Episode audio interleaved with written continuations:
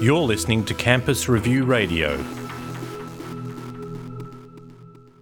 The VU first year model is uh, all about putting our students at the centre, uh, and it's our response to our ongoing commitment in our strategic plan to give any student from any background the opportunity to undertake further study. And our commitment is not only to get the students in through the door, but to provide them with a framework that gives them the best possible chance of successful completion of their study and, uh, importantly, to enter their chosen career path. So, the first year model is is very much about uh, being intentional about how we design the learning experiences of our first year students. It's about putting together a package that is personalised. We have a range of students across um, diverse uh, abilities and levels of preparedness. So we have the high achievers, and we're uh, developing a VU Academy for those students who are ready to um, excel and be extended from their first year.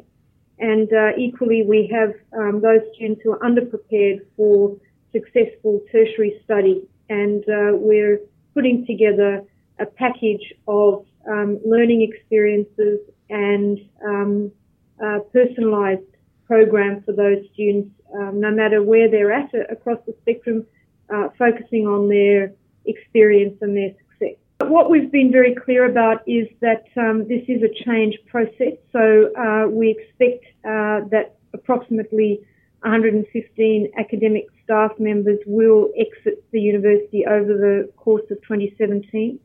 However, the important um, distinction there is that um, with respect to the question of forced redundancy. Some people have asked that question, um, and there is no indication uh, of the need for forced redundancies until we have completed all other processes. So we're looking at a series of mitigation processes, um, including uh, voluntary separation packages, changes to work commitments, and also recruitment opportunities. So some staff will certainly put their hand up to work in this bespoke first year focused college. There certainly is an expectation that um, through this process we will um, improve our retention rates, which means that you know uh, our students will be more likely to uh, to stay with us and, and have a really positive experience.